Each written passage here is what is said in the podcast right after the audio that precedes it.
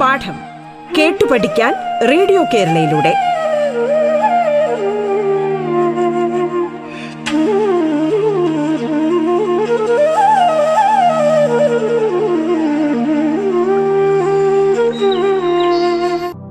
നാം ഇന്ന് കടന്നു പോകുന്നത് നയൻത് സ്റ്റാൻഡേർഡിലെ ഫിഫ്ത്ത് ചാപ്റ്റർ അതായത് എക്സ്ക്രീഷൻ ടു മെയിന്റെയിൻ ഹോമിയോസ്റ്റാസിസ് വിസർജനം ആന്തര സമസ്ഥിതി പാലനത്തിന് എന്നതിലൂടെയാണ് next we go through the structure of micro filters present in the kidney each kidney is formed of lakhs of micro filters called nephrons about 12 to 14 lakhs of microfilters are present in each kidney. They are called nephrons. ഇപ്പം നെഫ്രോണുകൾ എന്നറിയപ്പെടുന്ന സൂക്ഷ്മ അരിപ്പകൾ നിറഞ്ഞതാണ് ഓരോ വൃക്കയും. ഓരോ കിഡ്നിക്കകത്തും പന്ത്രണ്ട് ലക്ഷത്തോളം നെഫ്രോണുകൾ കാണപ്പെടും.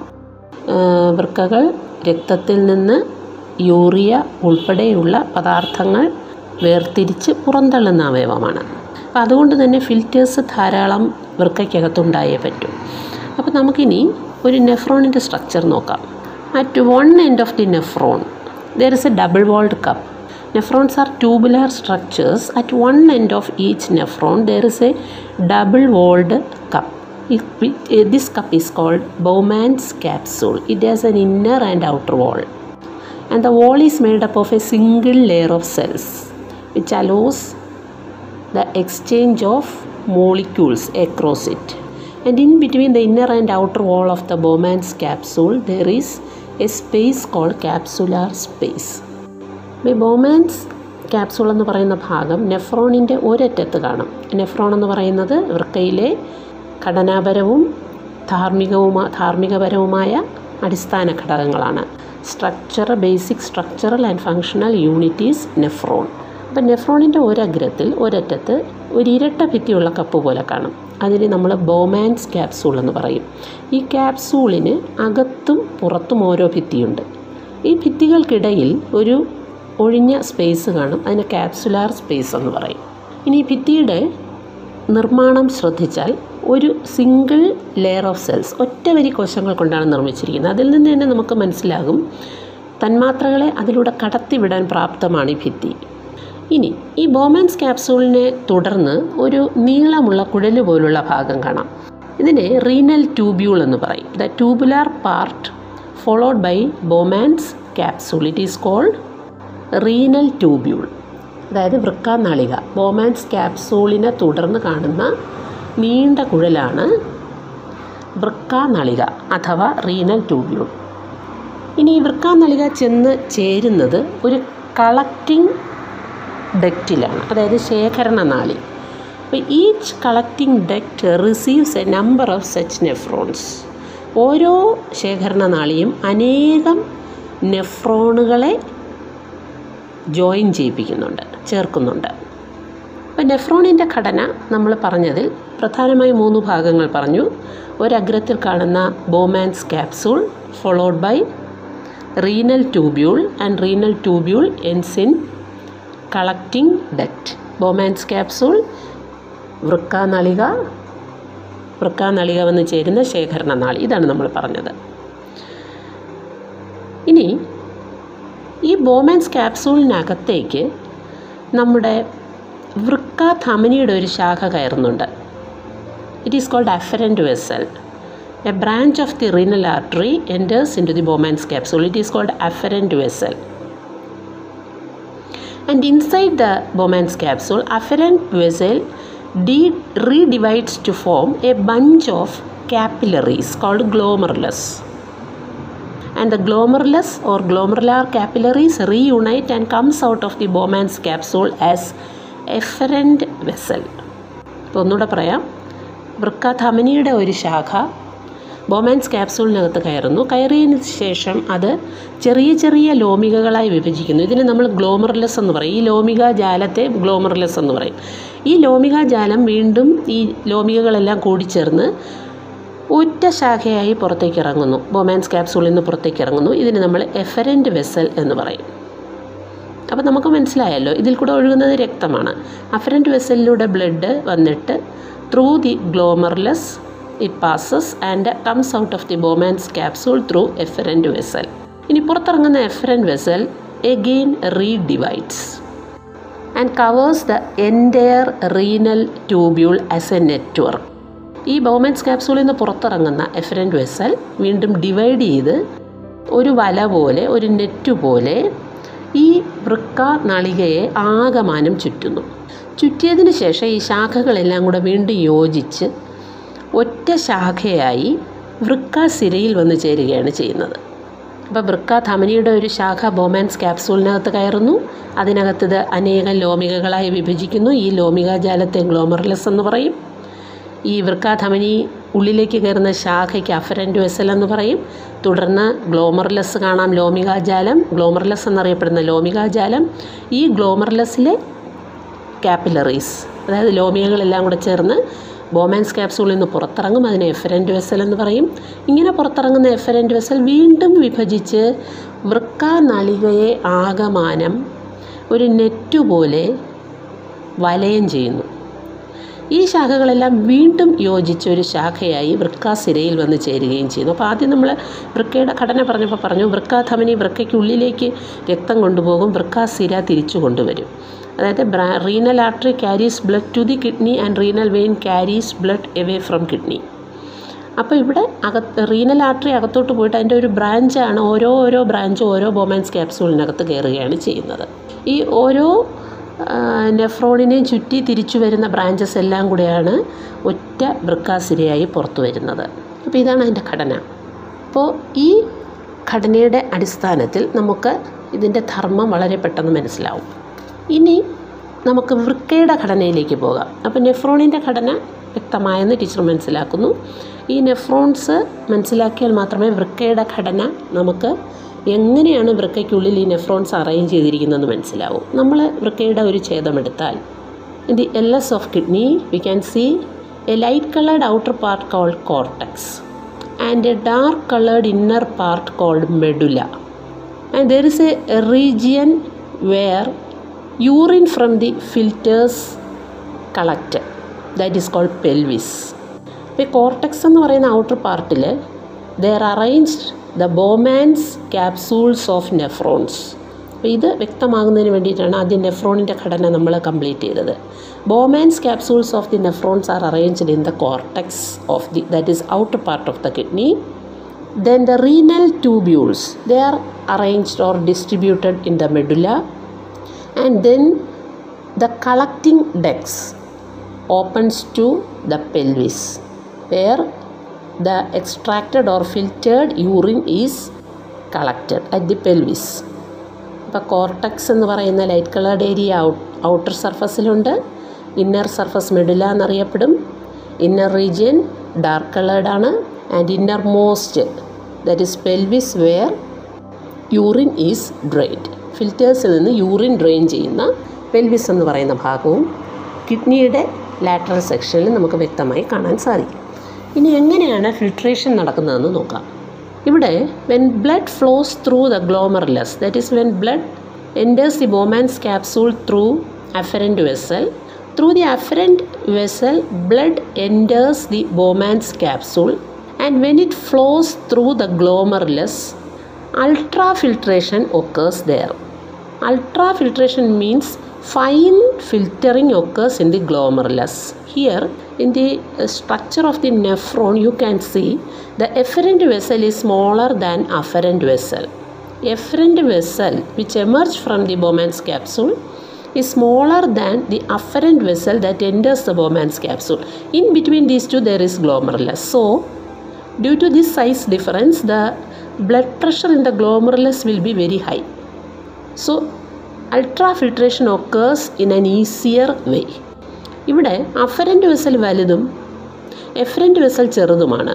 ഓരോ ബോമൻസ് ക്യാപ്സൂളിനകത്ത് കയറുന്ന അഫറൻ വെസൽ വലുത് എഫറൻ വെസൽ ചെറുതുമാണ്.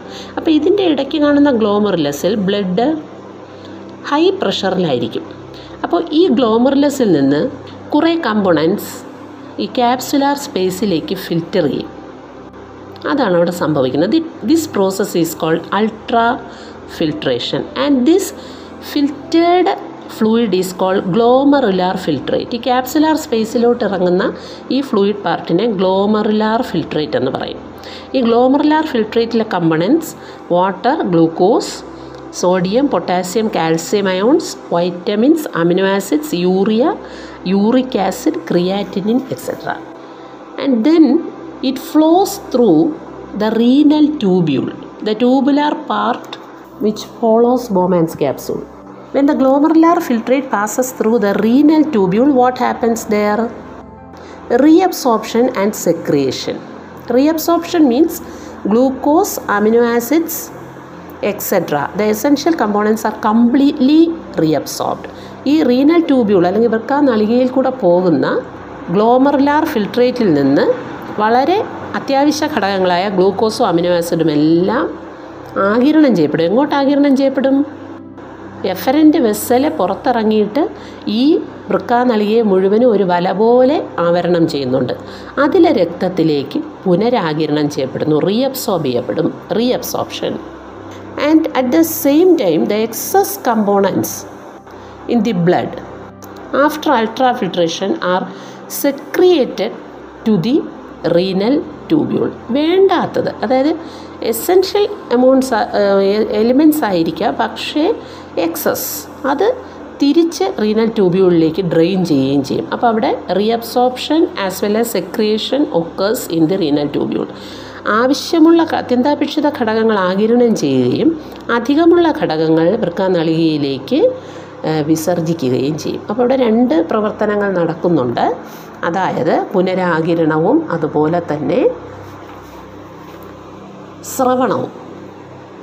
ഇപ്പോൾ ഒന്നാമത്തെ ബോമാൻസ് ക്യാപ്സുൾ എന്ന് പറയുന്ന ഭാഗത്ത് നടക്കുന്നത് സൂക്ഷ്മമായിരിക്കലാണ് അൾട്രാ ഫിൽട്രേഷൻ. വൃക്കാനളികയിൽ സംഭവിക്കുന്നത് പുനരാകിരണവും ശ്രവണവുമാണ്.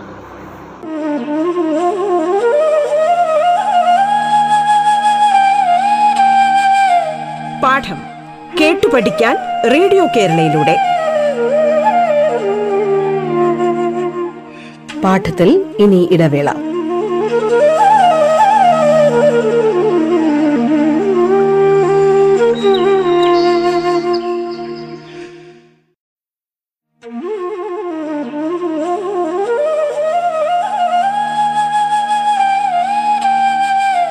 പാഠം കേട്ടു പഠിക്കാൻ റേഡിയോ കേരളയിലൂടെ. തുടർന്ന് കേൾക്കാം പാഠം.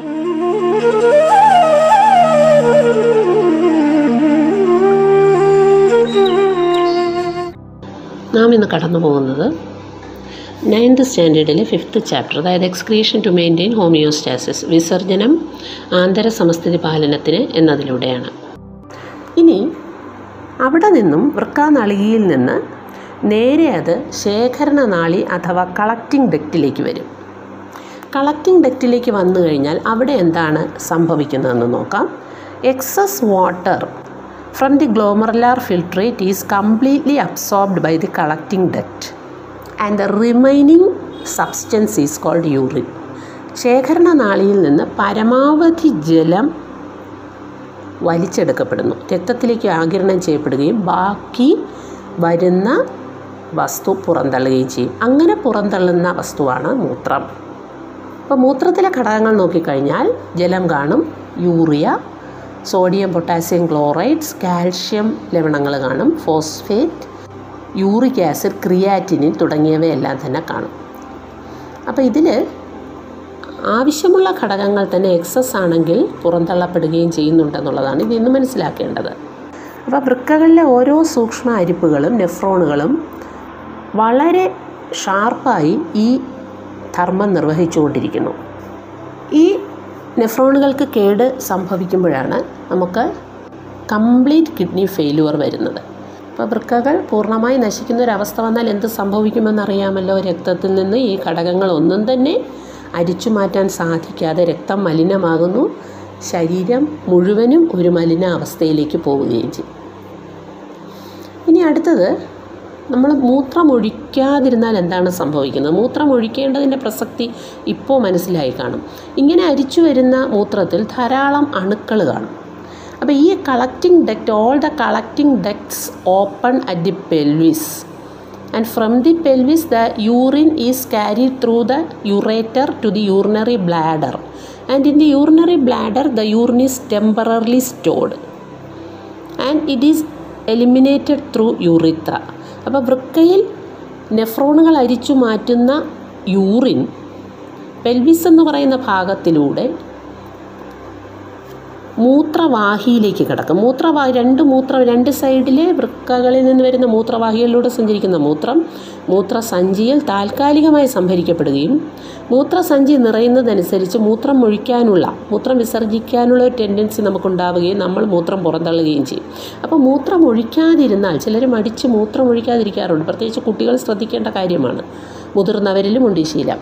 ശരിയായ ഇന്റർവെൽസിൽ നമ്മൾ യൂറിനേറ്റ് ചെയ്തില്ല എന്നുണ്ടെങ്കിൽ മൂത്രം പോകുന്നതിനോടൊപ്പം ഈ മൂത്രപഥത്തിലുള്ള യൂറിനറി ട്രാക്റ്റിലുള്ള അണുക്കളെല്ലാം നീക്കം ചെയ്യപ്പെടുന്നുണ്ട് റെഗുലറായിട്ട് അപ്പോൾ എപ്പോഴും നല്ല നീറ്റായിരിക്കും ആ ഭാഗം.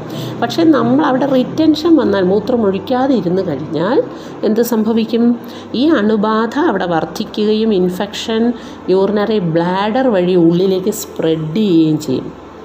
ഓക്കെ അപ്പോൾ regular urination at intervals it is must ഇനി ഈ യൂറിനറി ഇൻഫെക്ഷൻ കൂടുതൽ അഫക്റ്റ് ചെയ്യുന്നത് സ്ത്രീകളെയാണ് പുരുഷന്മാരെക്കാളും. കാരണം അതിനൊരു കാരണം നമ്മൾ ചിന്തിച്ചാൽ എന്തായിരിക്കും?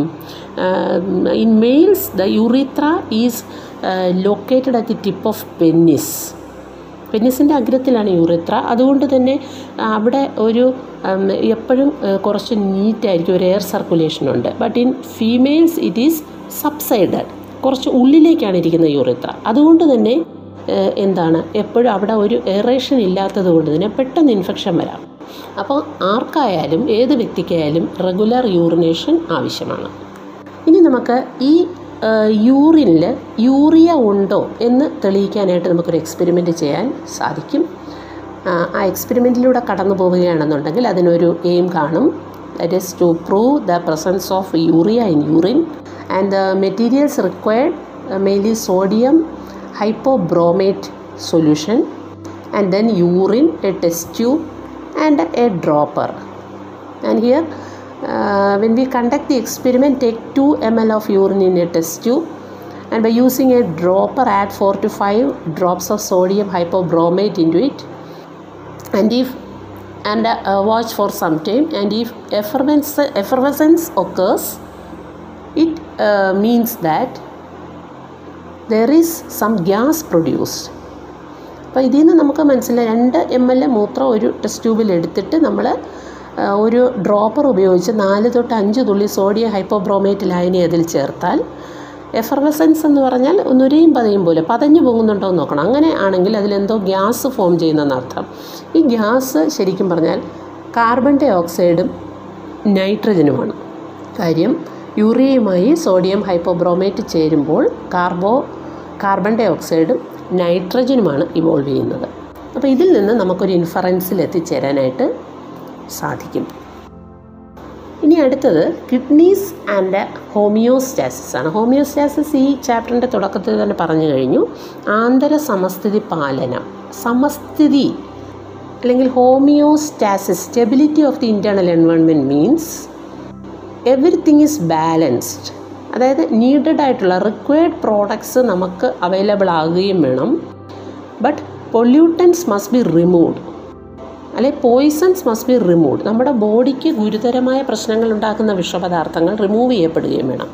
അതേസമയം റിക്വയർമെന്റ്സ് ഫുൾഫിൽ ചെയ്യുകയും വേണം. നമ്മൾ നമ്മുടെ ശരീരത്തിന് ആവശ്യമായ ഘടകങ്ങൾ ശരിയായ അളവിൽ കിട്ടുകയും വേണം. എന്നാൽ അനാവശ്യ ഘടകങ്ങൾ ശരിയായ രീതിയിൽ നീക്കം ചെയ്യുകയും വേണം. എങ്കിൽ മാത്രമേ നമ്മുടെ ബോഡി ബാലൻസ്ഡ് എന്ന് പറയാൻ പറ്റുള്ളൂ. ഒരു ഹോമിയോസ്റ്റാറ്റിക് എന്ന് പറയാൻ പറ്റുള്ളൂ. അപ്പോൾ ഇവിടെ മെറ്റബോളിക് ആക്ടിവിറ്റീസിന്റെ ഫലമായിട്ടുണ്ടാകുന്ന പൊല്യൂട്ടൻസ് അല്ലാന്നുണ്ടെങ്കിൽ പോയിസൺസിനെ എന്താണ് റിമൂവ് ചെയ്തില്ലെങ്കിൽ ഇറ്റ് വിൽ അപ്സെറ്റ് ഹോമിയോസ്റ്റാസിസ് നമ്മുടെ ബോഡി ശരീരത്തിന്റെ ആന്തര സമസ്ഥിതിയിൽ അത് മാറ്റമുണ്ടാക്കും. അപ്പോൾ അതിൽ നിന്ന് നമുക്ക് കിഡ്നിയുടെ ഇമ്പോർട്ടൻസ് മനസ്സിലാകും. ഇപ്പം നമ്മൾ പഠിച്ചതിൽ നിന്ന് എന്താ മനസ്സിലായത്? Kidneys play major role in expelling poisonous waste materials dissolved in blood അപ്പോൾ ഇത് ഈ മാലിന്യങ്ങൾ യൂറിൻ പുറന്തള്ളുന്നതിലൂടെ എപ്പോഴും എന്താണ്? മലിനവസ്തുക്കളെ പുറന്തള്ളുന്നുണ്ട് പുറത്ത് കളയുന്നുണ്ട്. പിന്നെ ജലത്തിന്റെ തോത് നമ്മുടെ ബോഡിയുടെ വാട്ടർ ലെവൽ എപ്പോഴും ക്രമീകരിക്കുന്നുണ്ട്. അതുപോലെ സോൾട്ടിന്റെ ലെവൽ ക്രമീകരിക്കുന്നുണ്ട്. അതുപോലെ നമ്മുടെ പി എച്ച് നമ്മുടെ എപ്പോഴും നമ്മുടെ ബോഡിയിലെ ബ്ലഡിലെ പി എച്ച് ക്രമീകരിക്കുന്നുണ്ട്. പി എച്ച് എന്ന് പറഞ്ഞാൽ ഹൈഡ്രജൻ അയൺ കോൺസെൻട്രേഷൻ. അപ്പോൾ അതായത് പല മാർഗേന വൃക്ക നമ്മുടെ ശരീരത്തിലെ വിവിധ ഘടകങ്ങളുടെ തോത് രക്തത്തിൽ ക്രമീകരിച്ച് നിർത്തിയാണ് ആന്തര സമസ്ഥിതി പാലനം നടക്കുന്നത് അപ്പോൾ വൃക്ക തകരാറിലായാലുള്ള പ്രശ്നങ്ങൾ നമുക്ക് ഊഹിക്കാവുന്നതേ ഉള്ളൂ.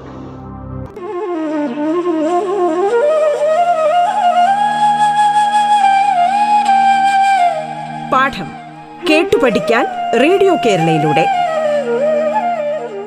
പാഠത്തിന്റെ ഇന്നത്തെ അധ്യായം പൂർണമാകുന്നു. ഇനി അടുത്ത ദിവസം കേൾക്കാം. നമസ്കാരം.